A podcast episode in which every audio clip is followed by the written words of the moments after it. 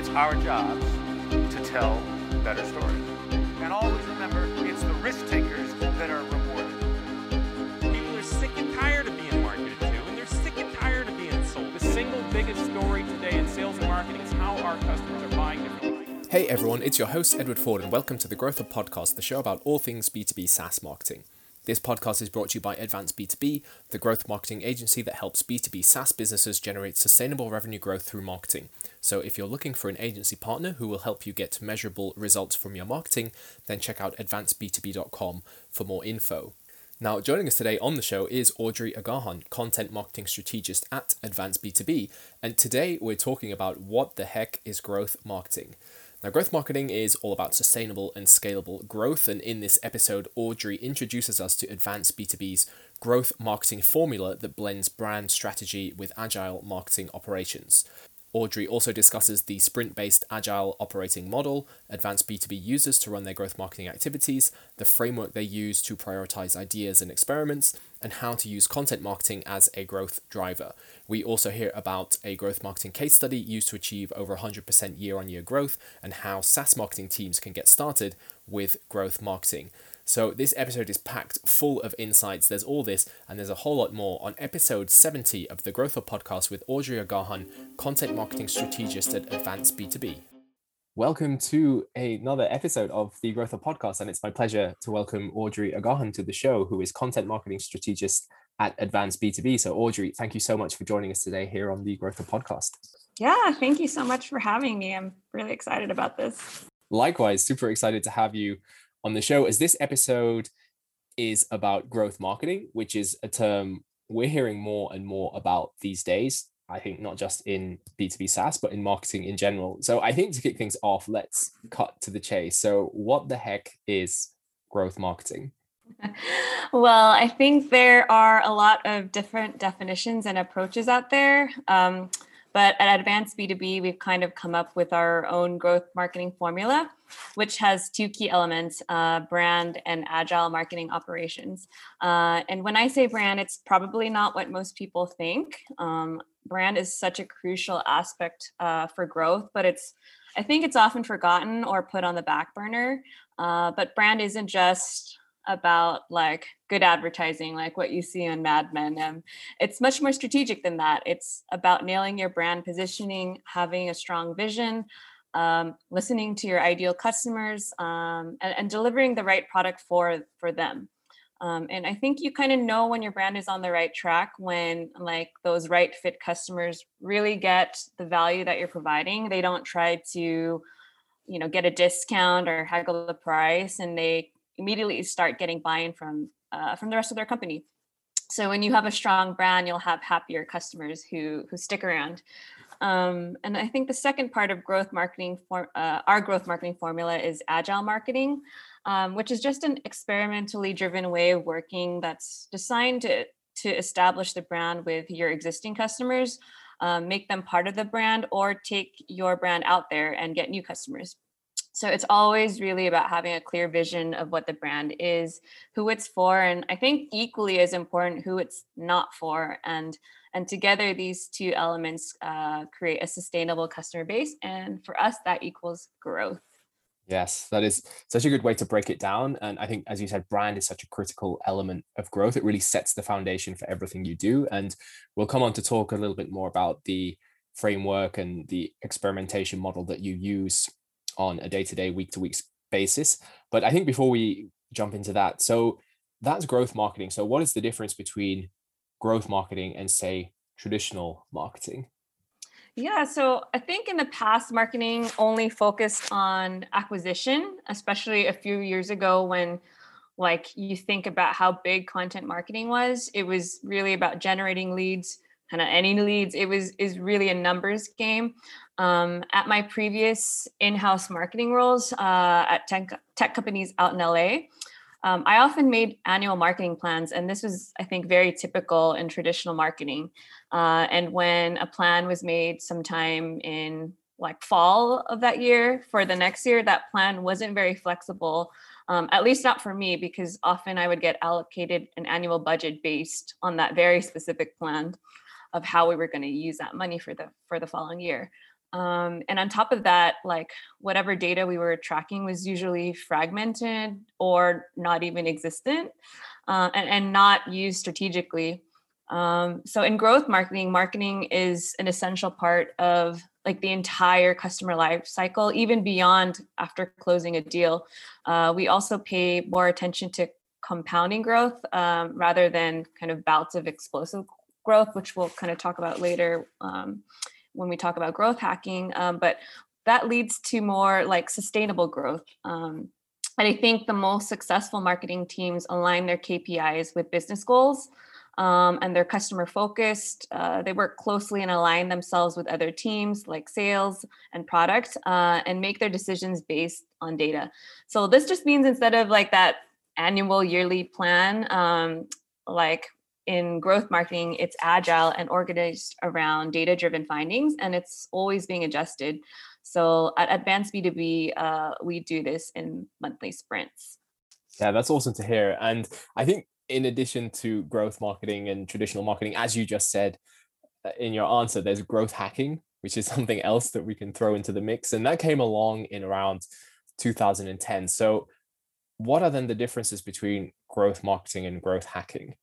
Yeah, um, I kind of alluded to it, but I think these terms are often used interchangeably, but they mean different things, or at least like how they're used or why they're used um, and the angles are different. So growth hacking is often driven by product um, and it's more typical for early products um, and early stage companies to hack their growth uh, and while growth hacking often looks for like quicker wins and to get their product out there, um, growth marketing looks more for sustainable growth. And both are equally valid. And depending on the situation, one could work better than the other.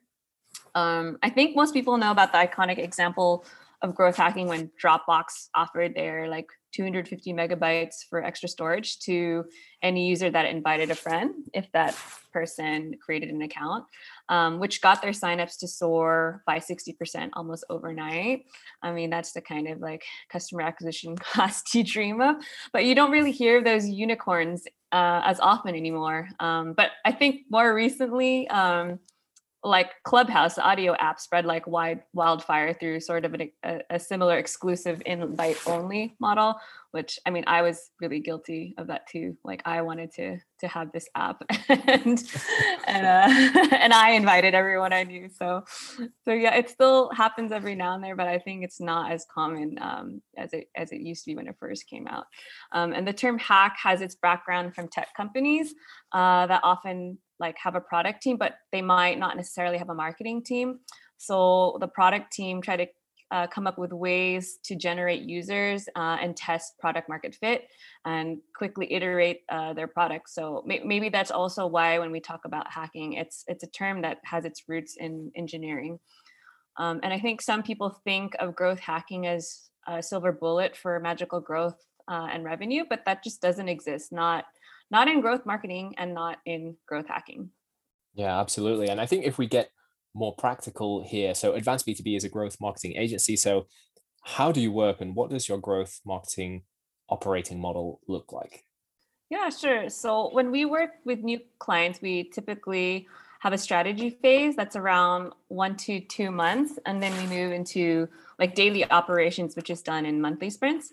Um, and during the strategy phase, we'll have a kickoff workshop where we deep dive into a company situation and we'll try to define things like business goals, marketing goals, uh, their priorities, um, and learn more about their product and their USPs.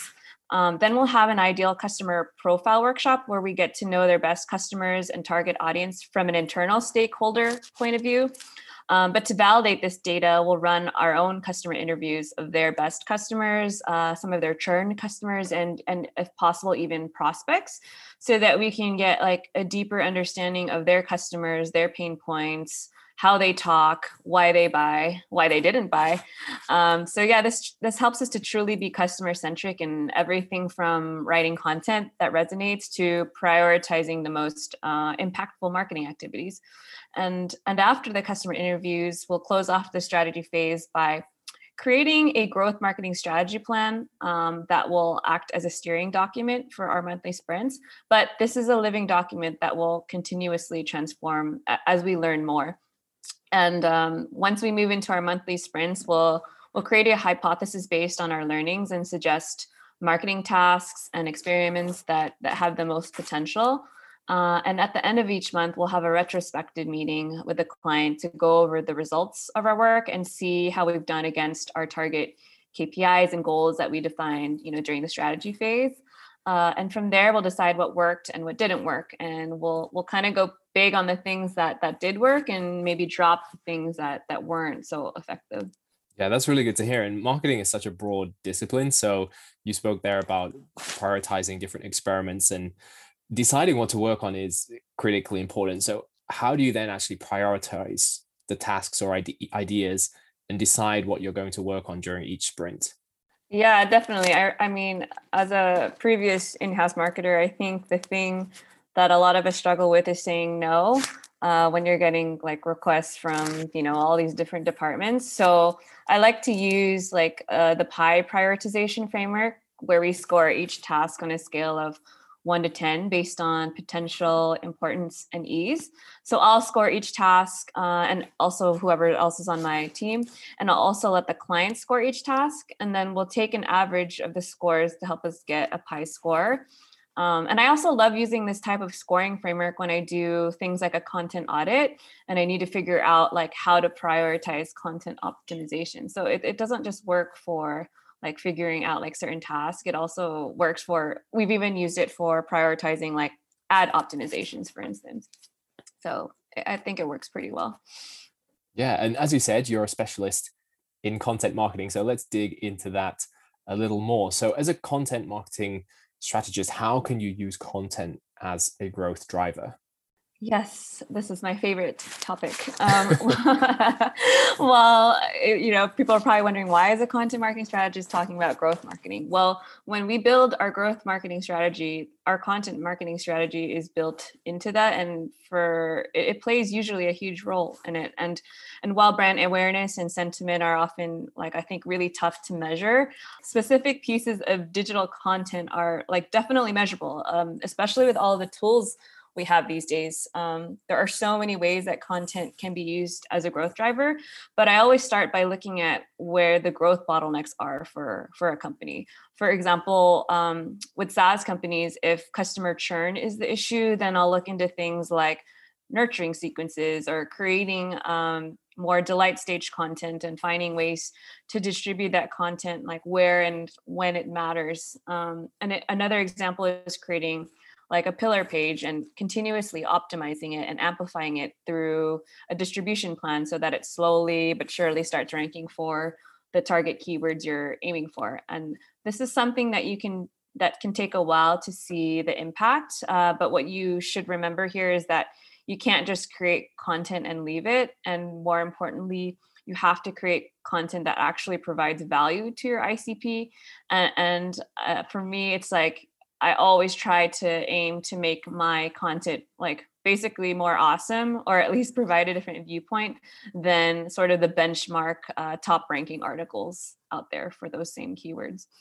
Yeah, that's really good to hear. And you said earlier at the end of each month, you have a retrospective and look at what's happened, what's working, and what isn't. So, how do you actually measure, analyze, and report on performance? Uh, yeah, so I first like to define what our North Star metric is, which should always align with you know the overall business goals.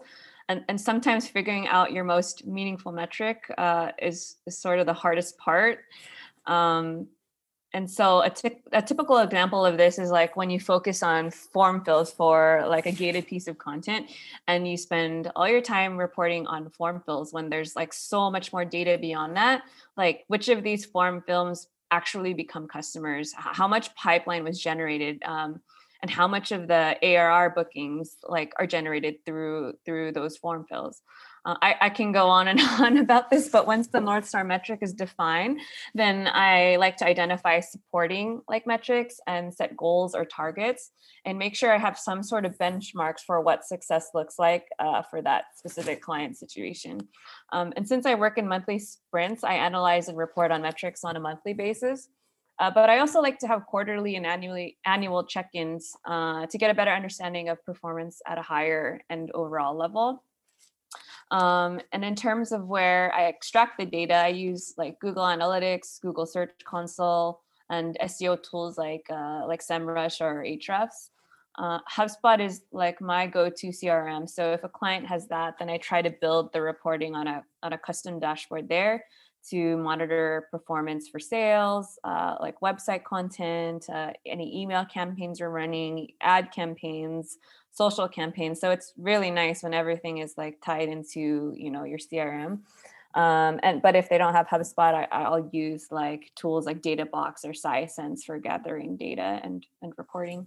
Yeah, that's really good to hear. And uh, it would be awesome to discuss a case and hear about growth marketing and, and what you're doing on a more practical level. And I know you worked with a company called Virta, which oh, I'm going to say that again, a company called Virta, which offers solutions to B2B companies to launch, grow, and operate their own commercial services in the EV charging ecosystem. And you help them achieve 100% year on year revenue growth, which is incredible. So, can you talk us through that growth marketing case and let's break it down. So, what was the challenge you had with that client?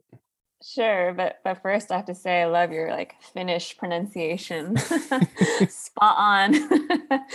uh, yes, so they're one of my favorite clients. Uh, we started our partnership in 2019, um, and Virta's major challenges were identifying uh, and getting a deeper understanding of their ideal customer profile or ICP, uh, which would help to narrow down their target audiences and understand where they should focus. Because at the time they were trying to market to like over 10 segments so it was just really hard to to know where to like focus their efforts and and kind of where to go all in um, another challenge was online visibility and growing their brand reputation and credibility uh, and lastly they wanted to increase inbound um, lead gen and and and build also like a proper foundation for their for their lead gen Awesome. So from here, what did you then do and how did you go about tackling these challenges?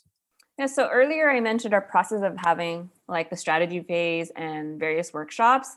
Um, so during that strategy phase, uh, we interviewed around seven of their ICP customers. So once we built that foundations, um, there were a bunch of different activities that we focused on. Um, one of the first things we did was we refreshed their website content and design twice, uh, uh, actually once in 2019, and we actually did it again uh, in February of this year uh, to address like a more narrowed down, down ICP that we helped to establish. Um, we did a lot of CRO, especially with landing pages for gen. Um, we started using an SEO driven uh, topic cluster and pillar page framework for target audiences based on the customer research uh, to build brand awareness and online visibility. Uh, we planned a lot of full funnel content to support ongoing lead gen um, and search driven content. We, we've, we've built a lot of ebooks, infographics, blog posts, case studies, like within each target segment that we like identified. Um, and we ran paid advertising on Google, Facebook, LinkedIn, and Bing. And Bing was started off as sort of an experiment, but it actually garnered some decent results and was super cheap compared to the other channels. Um, there was much more, but these are probably the most impactful things that that we did. Yeah, that's awesome. And what kind of results did you get after all this work? Yeah, so when we compared 2019 to 2020, um, after just a year of working together, uh, the revenue generated increased by 159%. Uh, revenue in the pipeline from online channels shot up by 118%. Uh, the number of customers increased by 119%. Um, website traffic after our first redesign increased by 111%. Uh, and for every one euro uh, we invested in paid acquisition, um, it resulted in 11 euros and 20 cents uh, in the pipeline. Like what we learned after our first year is that like the customer interviews we ran were really helpful in narrowing down their ICP so we started with 10 segments and today we focus on about four but that ICP work is like still evolving. That's why we like did two um like website refreshes and the quality like evergreen content that we like the pillar pages that we created uh, we we all we continuously optimize those and that kind of demonstrated how like slow and steady wins the race and it was really a testament of compounding growth. Um, and we needed to continuously monitor and analyze like our web analytics and paid advertising efforts to see like what should be stopped what should be amplified what should be optimized and on the content side for google ads i liked to look at the quality score and the landing page landing page experience to see like how i can help improve our paid acquisition teams like already awesome work so um yeah those are just some of the the like learnings that we we had too. yeah, they're super good, and those numbers are insane, really incredible numbers. And um, before we wrap up and jump into our Fast Five challenge, I would love to know, Audrey, what advice would you give SaaS marketers and SaaS marketing teams on how to actually get started with growth marketing? Yeah, so um, this podcast is a really good resource, I would say. um, our website, advanceb2b.com, has some really good blog, um, and we started doing blog content, and we've started doing some web, webinar uh, content as well. Um, and we actually started this new campaign. So we've got a great uh, growth marketing 101 point, uh, post, um, and we've got a really good step by step like guide to better customer research in B2B. But we started doing this campaign like that's called Talk to a Growth Marketer, where you can like book a 15 minute call with one of our growth marketers and not one of our salespeople. So so this is like a casual talk to answer any questions you have about growth marketing, um, our services, our uh, our company and and also like for us to learn about how you do your marketing and whether it looks like growth marketing could be something that you should focus on um, this started off as like a Valentine's Day idea we had where you can go on like a date with a growth marketer. Uh, and it garnered like some pretty good interest. So now it's morphed into this regular thing, which we hope like adds uh, some value to our prospects before they actually get into any sales talks. That's awesome. Sounds like Tinder for growth marketing. yeah, that's kind. Of, that was kind of the idea. We just ran it around Valentine's Day, and it, and it grew to this now bigger thing. Awesome. I love it. Well, this was super good. And we could now move to our closing questions and our fast five challenge. So, Audrey, to wrap things up, I will ask five questions, and all you need to do is answer as quickly as possible. So, are you ready? Yes, I think. all right, let's do it. First question What is the one book you would recommend others to read? Uh, okay, I have to like kind of cheat on this one and share two. Uh, marketing wise, it'd be like product led growth by your previous guest, Wes Bush. It was a super good crash course into PLG and had really actionable advice. But the other one is the power of vulnerability, uh, teachings on authenticity, connection, and courage.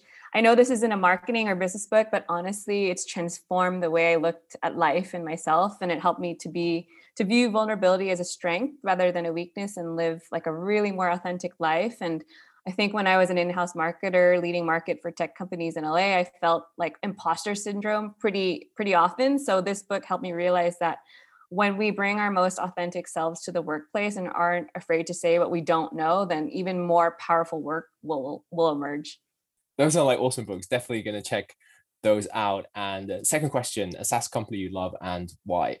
Uh, yeah, I absolutely love this uh, company called the Klaus app. Uh, even though I've actually never used the app, uh, it's a conversation review and QA platform support for support teams that I ran into because I interviewed their CEO for another client.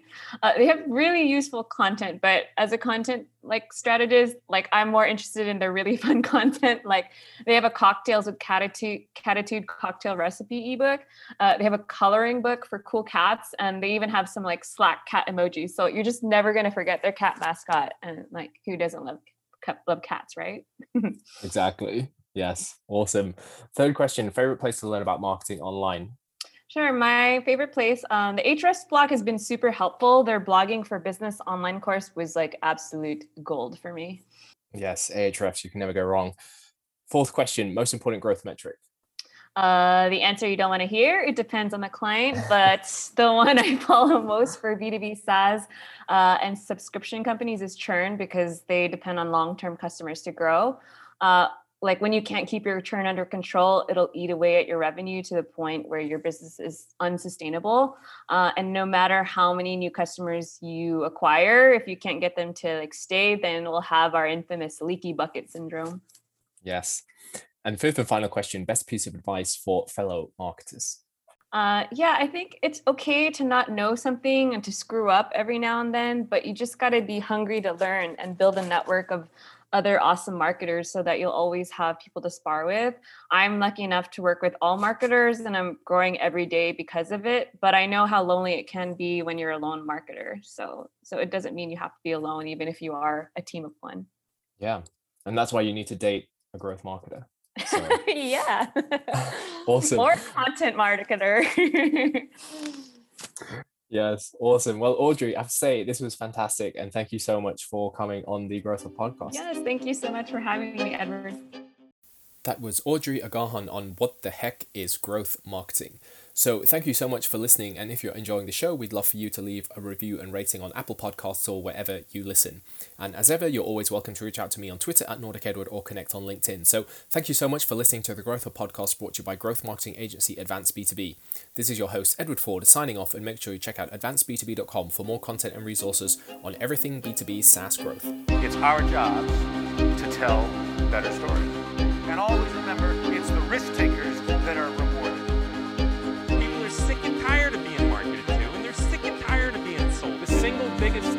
today in sales and marketing is how our customers are buying differently.